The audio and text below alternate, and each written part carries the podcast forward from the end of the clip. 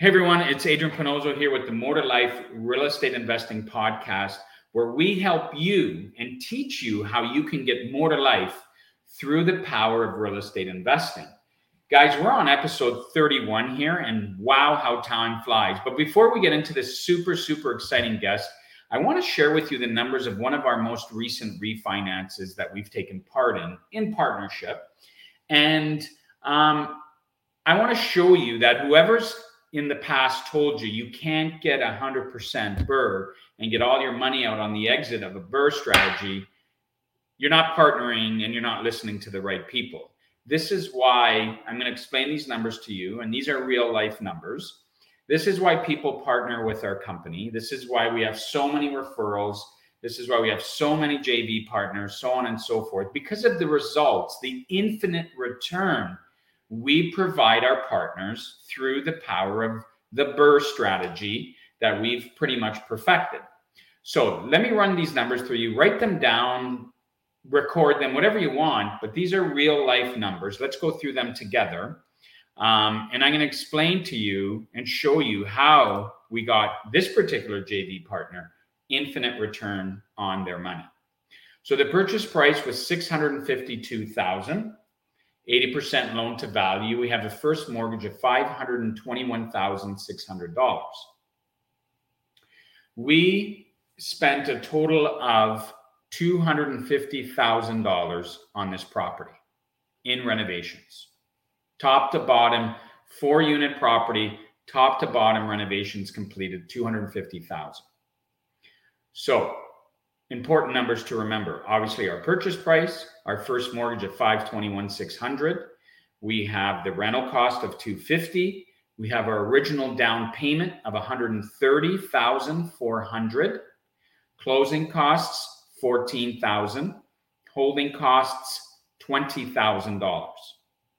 Uh, so all in all, with our down payment, our renovations, carrying costs, closing costs, so on and so forth, we're into this for out of pocket 414,400. Eight months later, this property, once renovations were completed, refinanced for $1,275,000. So we had an equity increase essentially of $623,000. 250 in in renos, but we forced appreciation by $623,000 which just means the new mortgage or the sorry the the new appraised value of the home at the completion the exit was 1,275,000 what does that all mean? We have a new mortgage of 1,020,000 and we paid back we paid out our first mortgage our renovations our carrying costs our closing costs our original down payment all those numbers are shared with you what does it mean? We had a surplus. So every single nickel out, and we had a surplus of $84,000 that we shared with our joint venture partner. Absolutely incredible. And again, infinite return on investment because we have no money left in the deal. Above and beyond that, guys, this particular property tenanted with four units activate active tenants living in there, we are cash flowing $784 a month with not a penny. So let's go over it. The bank paid us at the end of the day $84,000, paid us $84,000 to buy this property, renovate it, refinance it, and hold it. And above and beyond that, we have $784 a month cash flow with no money left in the deal. Infinite return on your money, obviously. And again, I can't stress enough if you're interested and you want to learn and you want to dive into this real estate investing, incorporating the BRRRR strategy, we are the best in town. Reach out to me, send me an email. Uh, www.investwithepc.com is our email address. Um, Adrian at investwithepc.com is my email address. Shoot me an email. Let's let's jump on a call and chat about these numbers, chat about how we can help you achieve these numbers. and potentially do some business together. So let's get right into our show now. Super excited to uh, introduce our guest. Hey, everyone. It's Adrian Panozzo here with the More to Life Real Estate Investing Podcast, where we try to help you get more to life through the power of real estate investing. Super excited for our guest today. Believe it or not, guys, we're on episode 31. How time flies when you're having fun. But uh, exceptional guest today, Kenneth Ken Gee is the founder and managing partner of KRI Partners and the KRI group of companies. He has more, get this one, ton of experience. He has more than 24 years of significant real estate, banking, private equity transactions, and principal investing experience. So, obviously, no stranger with 24 years under his belt. Throughout his career, Ken has been involved in transactions valued than more than, get this one, $2 billion outstanding, much of which has included the acquisition, management, and financing of various multifamily real estate projects. Ken, welcome to the More to Life Real Estate Investing Podcast. How are you? I am doing great. Thanks so much for having me. Yeah, awesome. No, thanks for sharing uh, and being with us. Obviously, you're coming to the table with, you know, I've been in the game 11 years, you've been in the game 24. So there's probably nothing you haven't seen or done that Obviously, I haven't either, but uh, congratulations on that. Why don't we start out with, um, you know, we typically start out, tell us your journey, tell us your story. How did this all kind of evolve in your world 24 years ago? yeah, that's a good question. So I grew up in Toledo, Ohio, and uh, got my undergrad from University of Toledo. When I then I moved to Cleveland, uh, got uh, I went to work then at the time for uh, a bank where I did five years of commercial lending. And while I was at the bank, I got my uh, went to school at night, got my degree, my graduate degree, my master's uh, from a small school called Case Western Reserve University. And when I was done with that, I went to uh, I, I, studied to be an accountant. So I went to work for Deloitte for seven years. Now mm-hmm. Deloitte CPA, that's where I got a lot of my private equity experience, uh, and I was in their tax group then. And right. as I was working there, this is kind of a interesting story. Um, you know, my kids were very young. My daughter was uh, still uh, extremely young. She would, uh, in fact, I would do the nighttime feeding with her every night. My wife would take a break. My son would be in his room sleeping. And so, what I, you know, I use that time uh, really is a great father daughter time uh, because I was at Deloitte at the time. We were working a ton, so I didn't get to spend as much time with the kids. So, I really love that time sitting in a room. The whole house is quiet, three o'clock in the morning, and we're doing the doing the feeding and i really got to bond with her the problem was as time went on and as these nights went on they started to become frustrating for me because my mind would start thinking about our life our family's life her life and what i wanted it to be and as i thought through this i, I was getting more frustrated i could just feel the stress building every time uh, i would i would have these thoughts and you know i knew that I wanted her to be able to uh, to go to school without massive student debt. Right? I knew that there were a lot of things that I wanted our family to be able to do, but here was the problem. I did everything I was supposed to do. I went to school, I got a good job, I got my degrees, I did everything right, right? Mm-hmm. And I mm-hmm. was working really hard, but I couldn't, although I was saving a little bit, there was no way I could see a future that really put me in a position that I wanted to be in. And that was really frustrating because this all of these thoughts was really destroying this time that I really, really, really enjoyed to have with her in, in a room. So I finally said, you know, i have had enough. I got to figure this out. And you probably had some similar experience because I know you changed careers. But I decided I, I, when I was at the bank, all my customers were in real estate. When I was at Deloitte, so many of our clients were making massive money in real estate, and I was just working like a dog, right? So I mm-hmm. said, all right, I got to figure this real estate thing out because this is obviously where it needs to be. So I spent a couple years and thousands of dollars. Back then, there wasn't podcasts like this and all sorts of other ways to learn about real estate.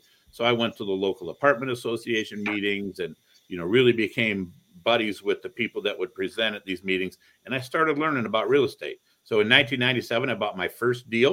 It was a small 28 unit property in Cleveland.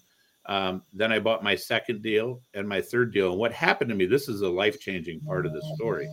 And that was I sold those three deals and made over half a million dollars in profit while I was still working at Deloitte for like 60, 70, 80 hours a week.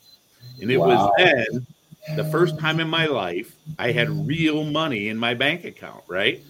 I, I not so before I couldn't figure out how I was going to reach all my goals. Now it, it was crystal clear obvious what I needed to do to reach all my goals. You know, before I couldn't figure out how I was going to put her through school and my son through school without tons of student debt. I, I got it now. I, I have the solution. So I continues down that. That's how I got into real estate. And it's a pretty interesting story because, you know, I have always argued that your kids really impact you more than you realize they do, right? Your life becomes less about you and more about them.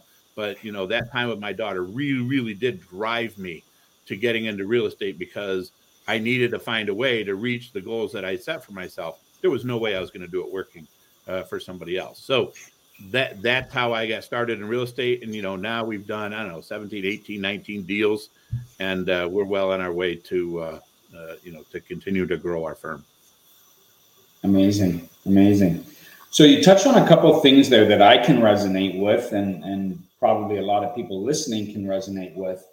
And what you touched upon there that really, really hits home is essentially you're sitting there three o'clock in the morning feeding your daughter uh, uh out of a bottle um, mm-hmm. yeah. in the middle yeah. of the night and whatnot. And, um, you know, the light bulb goes off and you're thinking you want more. And how are you going to get more? And, and I've been there, you know, way when I was a police officer sitting in the middle of the night at three o'clock in the morning in my cruiser, you know, behind a building trying to uh, drink a coffee and stay awake.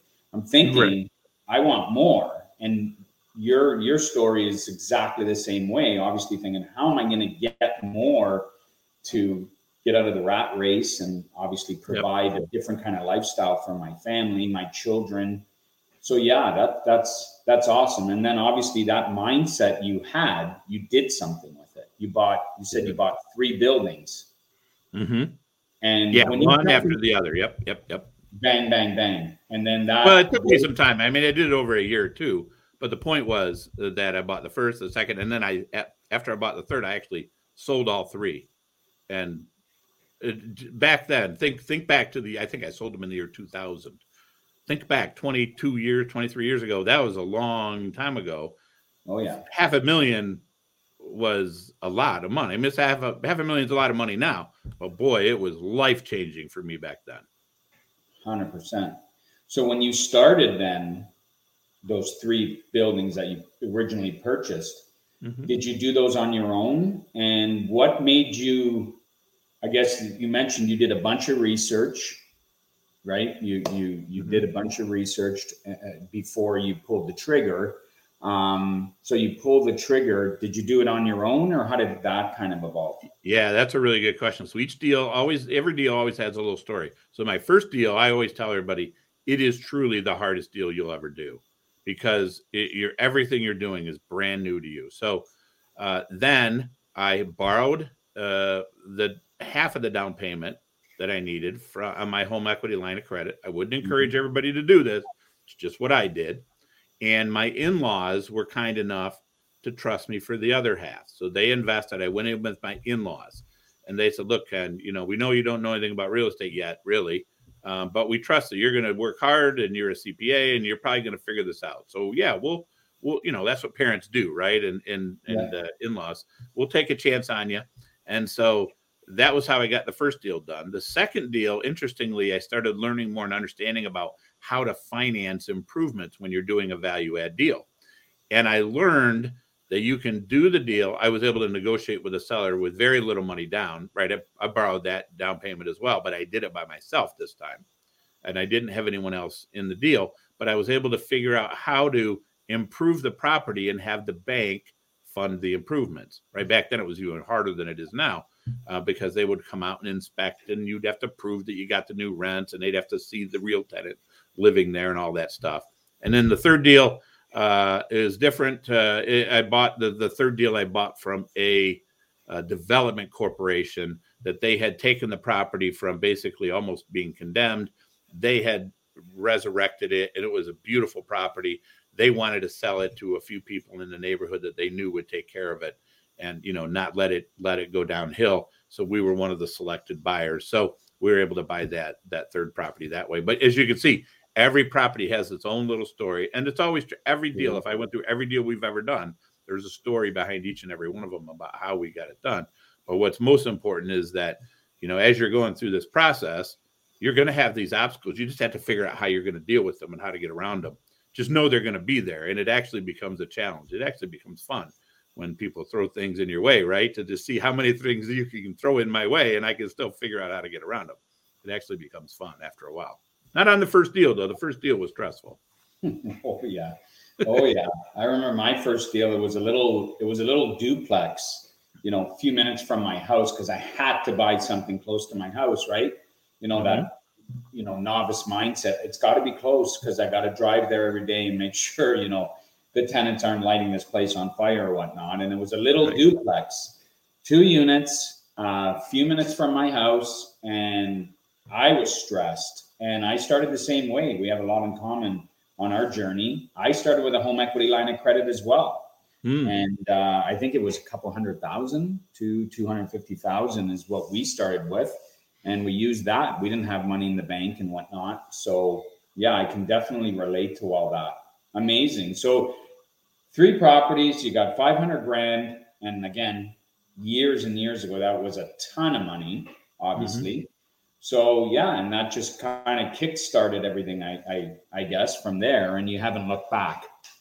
that that's exactly right. Yep, yep. At one point, I did take on a partner who has since uh, uh, he oh, has retired. So he, oh, there you go. He's since retired. Uh, so there was a, a I at one point I brought on a partner. He and I did some deals together. He had a bigger balance sheet than I did, right? Because one of the challenges as you're growing, it's a very capital intensive business and you've got to have some net worth and liquidity. So, you know, I always tell people when you're trying to figure out how to do these deals, you got to figure out exactly what you need and go find the right partner to, to partner with you. So he was super helpful early on to help me grow as fast as I did.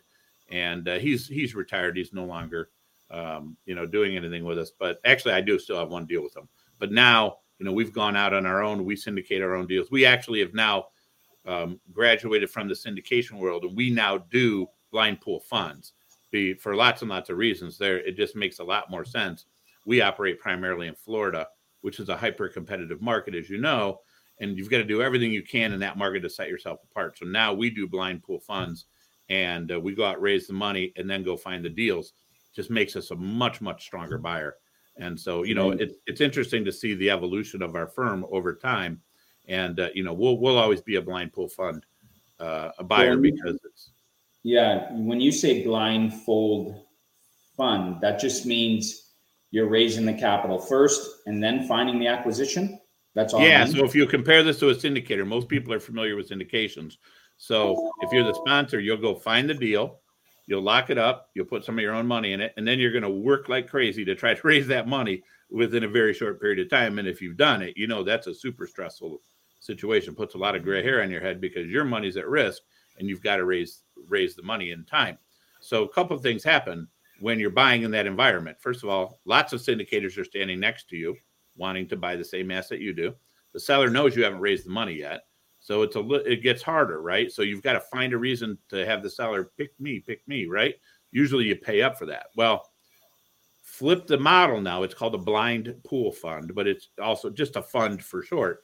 We now go raise the funds. We get the commitments from our partners and then we then 10 15 20 million whatever it is that's in the fund we go to the market and say look mr broker mrs broker mr seller mrs seller we're a fund we've 20 million in commitment you don't have to worry about us raising the money it's already done it's already raised so that whole equity raise risk is off the table and sellers so sellers really do appreciate that because they want closing they want to close so they, they don't want to take that risk that you're not going to be able to raise the money. So we take that off the table. The other thing that we didn't really probably fully appreciate when we first started doing funds was that sellers know that people that do funds are generally more experienced. So they that means implicitly that you'll be quicker and more efficient with your due diligence. You probably know what you're looking at on day one, so you're not left far less likely to retrade them as you get down the road with that deal. And they know that your you know your chances of getting it financed are considerably higher, especially in the market that we're in now, where interest rates are kind of going wacky and you know inflation's there and everything else. Right? We can get deals done that a syndicator might have a lot harder time doing. So it's those massive buying advantages, and there's also lots of uh, um, benefits for a fund investor to do it as well because they get diversification with inside a fund and all sorts of other benefits. But lots and lots of reasons to do the fund model, and it's why we'll stick with that because it is truly the best way to to to operate in this business once you get enough experience that you're able to to do that. Absolutely, great advice there. Great advice. So you're raising money before the acquisition, and correct me if I'm wrong. You're still concentrating on the multifamily buildings, or are you kind of in a different space? Like, what are you guys focusing on buying now? Yeah, great question. So we I believe very strongly in not letting don't ever let somebody learn on your dime, right? So we do multifamily. It's what we've always done. We're really, really good at it. I have no reason to get out of that lane, right? I already know how to do it if I'm going to go out and experiment with with development or something like that, I'm going to do that with my own money. I'm not going to do it with somebody else's, right? I just don't think it's fair. So as a company, our business model has generally been the same. We buy uh, BC class assets in good neighborhoods. That's really important.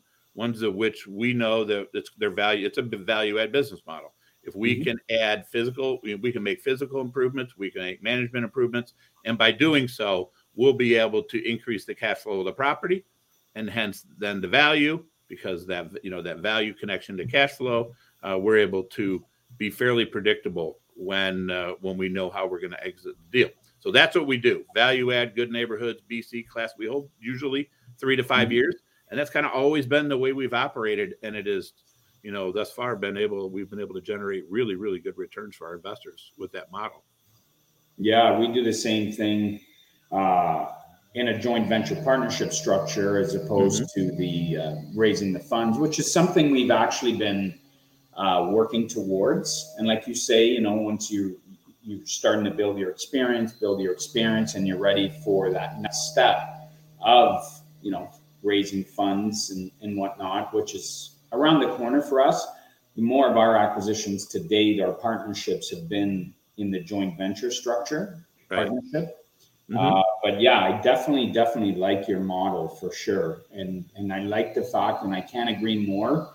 We've lost out on buildings that we've tried to buy in partnership with some investors, but like you say, you're coming in, and these sellers know you've already, you know, you're a fund, you've raised your money, you have the money, you know, there's no. Uh, there's no gray area there, right? It's I call it equity raised risk. It's gone.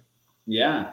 And mm-hmm. you need to deploy that money, obviously, now that you've raised it and these sellers know it, and you're coming in in a much better position right. to get that over, for example, a person like myself, because you already you you have the money and you could potentially pay a little bit more than me, for example. So uh, with your fund that you have in your hand, which is very powerful, very mm-hmm. powerful, even with negotiations, like you said, and whatnot. So, yeah, it's definitely, it's definitely, you know, maybe not for beginners, obviously, but people that have been in the game like yourself for a long time sure. can definitely offer their investors uh, an upper advantage. For sure. Yeah, and, and and to be clear, there's nothing wrong with the syndication model it's just it's just a little harder way to get a deal. I mean, people grow up in this business first, usually doing it with their own money. Then they go out and start to raise money with it and do it with others. There's nothing wrong with that. It's just the normal life cycle of an investment firm. And uh, you know, I would encourage people to just, you know, even, some people never stop syndicating. They never go to the fund model, and that's fine too, right? Whatever works for them. We happen to operate in really competitive markets, so I'm trying to stack everything I can in our favor to get these deals without paying up for them because you know you don't always want to be the highest bidder when you're trying to buy, right? The certainty of close is really important for most sellers, right? Most sellers are not trying to eke every last little penny out of that property.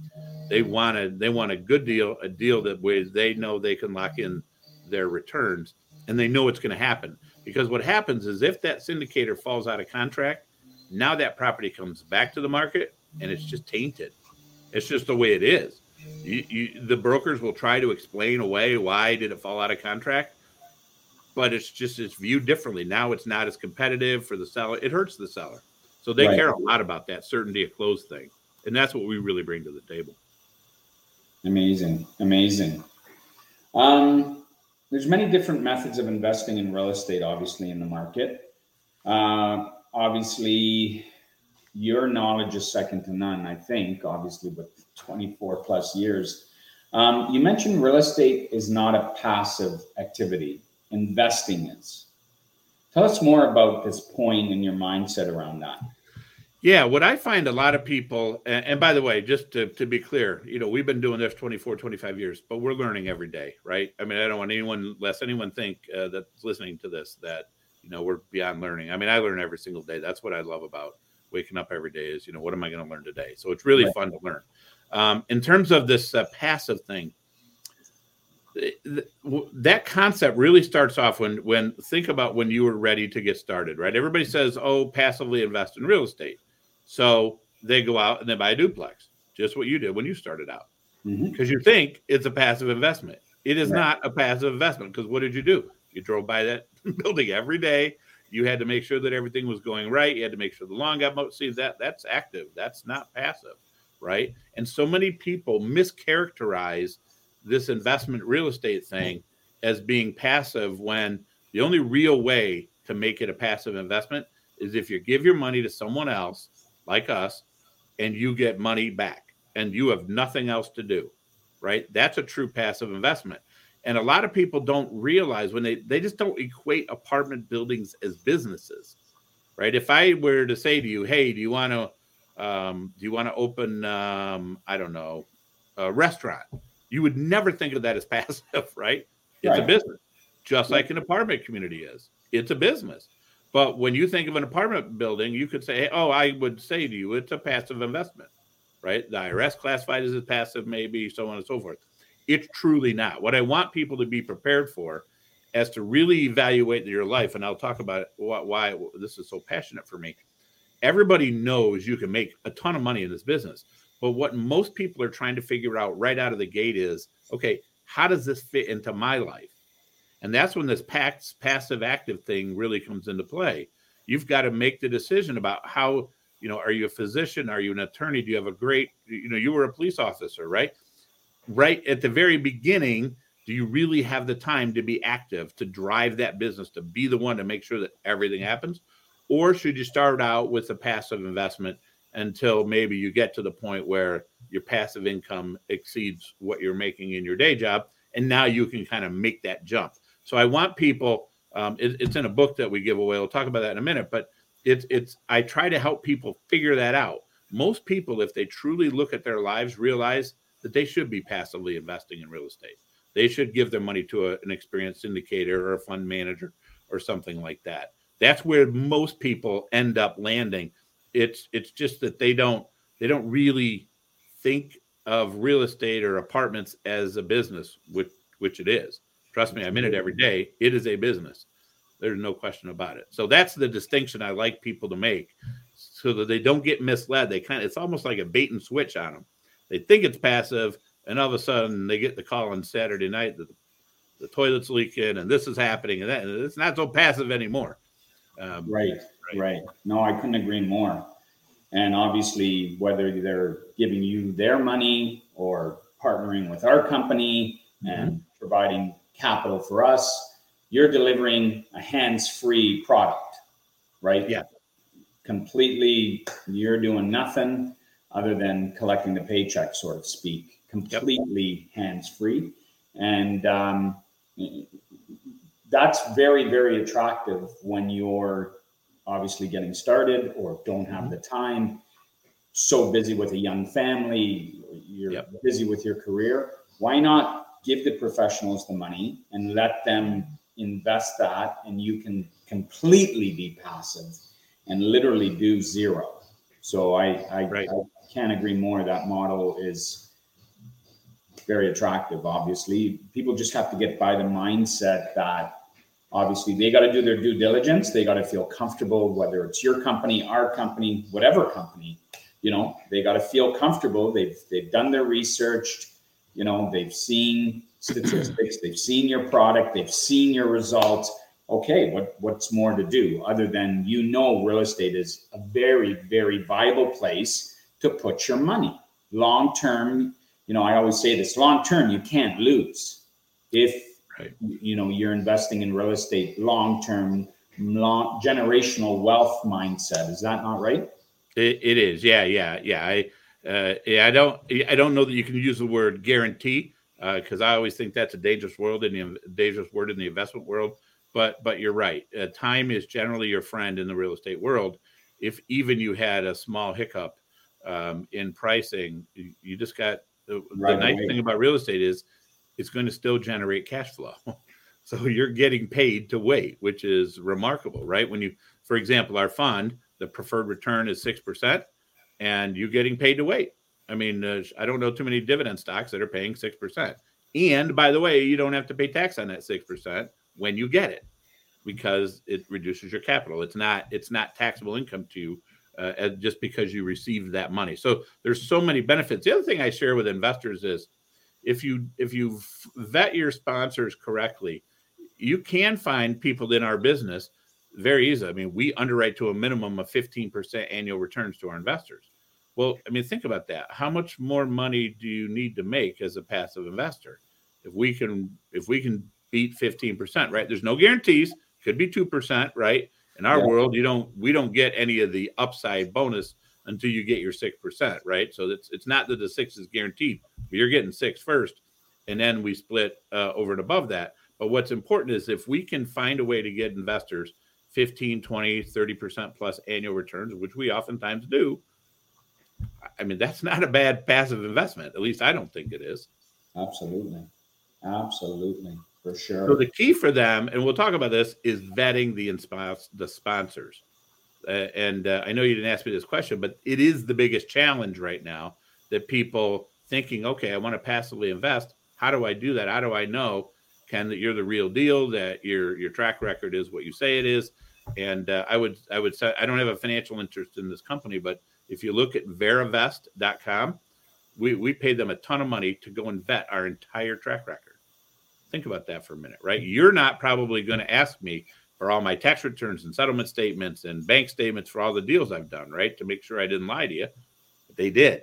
And they made us, uh, they vetted us, right? So I think this whole vetting process is super critical to the long term success of this industry because at some point there'll be some bad actors out there doing things they shouldn't do. But these Yeah. guys, they vetted everything. They do annual background checks on us to make sure we're we're doing all the right things and so on and so forth. So I would encourage your investors to take a look at that site. We're on there, proudly on there. It's very expensive for us to what's go through that process. again what's? Verivest.com, V E R I V E S T.com, uh, and then slash KRI dash partners. That, that's our page uh, on their site. But the point is, again, I don't have any financial interest in that company. I just think it is such a useful service so that when you're out there trying to figure out where to invest, I mean, somebody that has not been vetted or somebody that has been vetted seems like that's a valuable thing. At least I think so. Million percent. Million percent. Couldn't agree more. All right. Well, one of our last questions as we approach the 30 minute mark here. Ken, you're very successful now, and we say that relative to how the world views success. But do you think, Ken, there's still more to life for you when you picture more to life? Question number two What do you see? Yeah, that's so we do what we do for a lot of reasons. Um, I do what I do. I, I take it back to the story that I told you earlier about wh- how I get into this, right? I really did this because I wanted to be able to put my kids through school without being saddled with tons of student debt. I wanted to be able to create a business and create passive income so that I could spend more time with my family and do the things that I want to do right? It's all about it, actually, all leads to a better quality of life, not just for us and me as the owner of the company, but for our investors as well, because we're, we're you know, we're, we're throwing off 15, 20, 25% plus annual returns. Well, that is helping them to reach the same exact goals that I have. And that is to, to do all the things that I, they want a better quality of life, right? There's once you're able to replace your active income with passive income, it it's a it's it just happens now. The flywheel is moving and it requires really no further input on your part. And now you you have that money that's automatic. We call it mailbox money, right? You have that mailbox money that's coming in that replaced your active income. And now, guess what? When your grandkids come or your kids come and they want to, you want to go to their football game, their basketball game, their baseball game, their dance uh, recital, whatever it is, you now can do that, right? Because you don't have to worry about um, having to work full time. So it is all actually about that for for ourselves and for our employees and for our investors. Actually, awesome, awesome. Last question: If you could give one parting word of advice to people out there listening to this episode, one one word of advice or one piece of advice, what would that be? Yeah. So whether uh, specific to real estate, if it's specific to real estate, it would be um, learn as much as you can. And so whether you're going to going to do what I did and create a company and and do it in an active way, or whether you're going to passively invest, what I tell people, I I use have this saying. I, I don't remember if I stole it from somebody or if I made it up myself, but knowledge builds confidence. And what I've seen over time is the number one thing that stops people from making that next step, from do from making that investment, from doing whatever it is, it's because they don't fully understand it. They're not confident that they know it and understand it. And so that's why I say my number one piece of advice is dig in, learn as much as you can about whatever it is that's going on, and it will give you the confidence to move forward. That is what's always happened to me you know, everything we do, I dive all the way down into the deepest little detail to fully understand whatever it is that I'm trying to figure out. And then once I understand, I'm always confident in in what we come up with, right? That just mm-hmm. makes sense. So knowledge builds confidence. That is the number one thing I love to see, you know, just constantly learn. Back when I was in school, I didn't appreciate it as much, right? You couldn't wait to get out of school, right? Now that I'm older, boy, I life is just nothing but ongoing school and I really enjoy it. So that's my advice knowledge is power. Couldn't agree more, Ken. Couldn't agree more. And especially in this game, you you know, it is intimidating, it is stressful that first or second, you know, acquisition. But like you say, if you if you if you have the knowledge behind you and you've done as much homework as you can and learned, you know, you, you've put in the time, then you got to take action, right? I mean, you got to you got to take action. You can sit on the fence forever and just keep reading books and be the right. smartest guy in the room. But if you don't take action, you're not never going to reap the rewards that real estate investing can obviously produce. So right. yeah, Agreed. awesome advice. Well, listen, Ken. Thanks for an awesome episode. Um, how do people get a hold of you? They want to invest with you and your company. How do they reach you? Sure. So uh, let me go. I, I, alluded to this earlier. This book that I wrote, kripartners.com slash ebook. It's free. It's it's an easy download. It's only about 40 pages long. It talks about what I said earlier. Talks helps you figure out how real estate is going to fit in your life.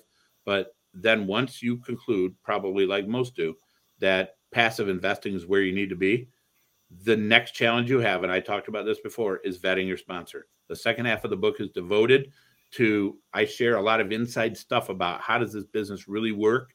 What makes people like me think? Why do we do what we do? Why do some people do what they do? Why you know knowledge builds confidence right? Mm-hmm. so i want mm-hmm. you to understand how the business works because when you understand how the business works when you talk to potential sponsors you'll be able to tell if they're the real deal if they have the track record the experience behind them that you feel confident giving them their money. So it's kripartners.com slash ebook and then it gets you in your system. And uh, then of course you'll know about all the different opportunities that we have uh, for investing with us. Amazing. Yeah get a free book out of it, and then obviously there get you on go. your mailing list and whatnot, and maybe take part in some of the opportunities that your company's bringing forward. So yeah, amazing, amazing. Well, Ken, it's been a pleasure. Uh, we're just at our 35 minute mark, and I try to keep it there for that ride to work or ride home after work or whatnot. So, awesome advice, Ken. Ton of knowledge. Um, definitely opened up some of some ideas, even for myself and whatnot. So, I appreciate it. And uh, thanks again. Well, thanks so much for having me. I really enjoyed it.